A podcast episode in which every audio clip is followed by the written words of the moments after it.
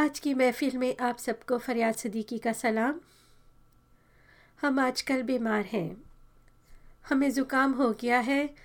अगर आपके ख़्याल में हम मिसिस मेंढक यानी मेंढकी हैं तो आप अपना इलाज ज़रूर करवाएँ और उसके पैसे अपनी ही जेब से अदा करें। तो जनाब, हम कह रहे थे कि हम पर नज़ला और ज़ुकाम की उफ्ताद आन पड़ी है। हमारी एक दोस्त ने पूछ लिया कि आपको नज़ला कैसे हुआ? हमने कहा कि कोई हाल नहीं, क्या बताएँ। हमारे यहाँ एक साहब आए थे। खैर से इलेक्ट्रिशियन हैं। कोई कंपनी तो लीगली ओन नहीं रखते।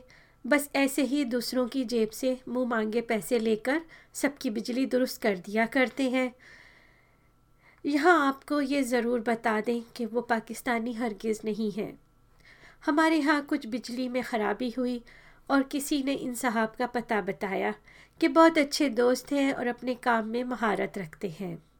खैर, एक रोज़ वो हमारे घर तशरीफ़ ले आए और साथ में अपना वायरस, यानी कि ज़ुकाम भी लेकर आए। हमने कहा कि अगर आप बीमार थे तो जहमत क्यों की? आप आराम करते और ना आते। यानी दूसरे लफ्ज़ों में, अपना वायरस अपने पास ही रखते, हमें क्यों सौंपने चले आए? महावरतन ही नहीं, सच में अपना नज़ला हमारे गरीब शोहर को अनायत कर गए।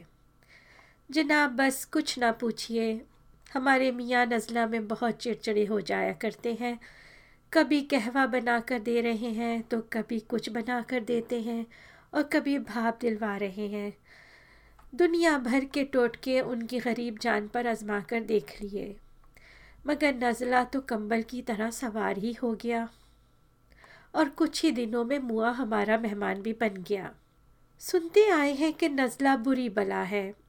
हमने बला का लफ्ज़ इसलिए इस्तेमाल किया है कि ये बला एक बार चिमट जाए तो आसानी से नहीं जाती। यानी कि दुनिया की सब तकालीफ एक तरफ़ और एक जानब से नाक बंद होने का वहशियानापन दूसरी तरफ़। पड़े हैं आजकल अपनी नाक दबाए। साथ में जोड़ जोड़ दुख रहा है। बोलने में मीम बोलते हैं तो नून निकलता है। यूँ लगता है कि कभी भी सेहतियाब ना हो पाएँगे और ये नज़ला हमारी जान ही लेकर छोड़ेगा। अब हमारे मियाँ जिनकी तबीयत अल्लाह के फजल से बेहतर है, आजकल हमसे गिन गिन कर बदले ले रहे हैं।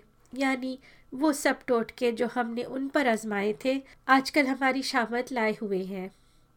हमें विक्स की खुशबू से अजली नफ़रत है। और ये हमारे शोहर का पसंदीदा टोटका है। और हमें बाद बेबाद विक्स लगाने का मशवरा दिया करते हैं। भाप लेना शायद दुनिया में किसी को पसंद नहीं, मगर ज़ुकाम में दूसरों को भाप दिलवाना दुनिया भर का बेहतरीन मशगला है। जो मानिए कि आजकल हम अपनी जान से आवाज़ार हैं। आज समझ आया कि दूसरों का नज़ला हम पर क्यों और कैसे गिरता है। आज की इस नज़ला नुमा महफिल से इजाज़त चाहती हूँ और दुआ गहूँ कि किसी को ये वबा ना लगे। अल्लाह ताला आप सबको महफूज रखे। खुदा हाफिज़।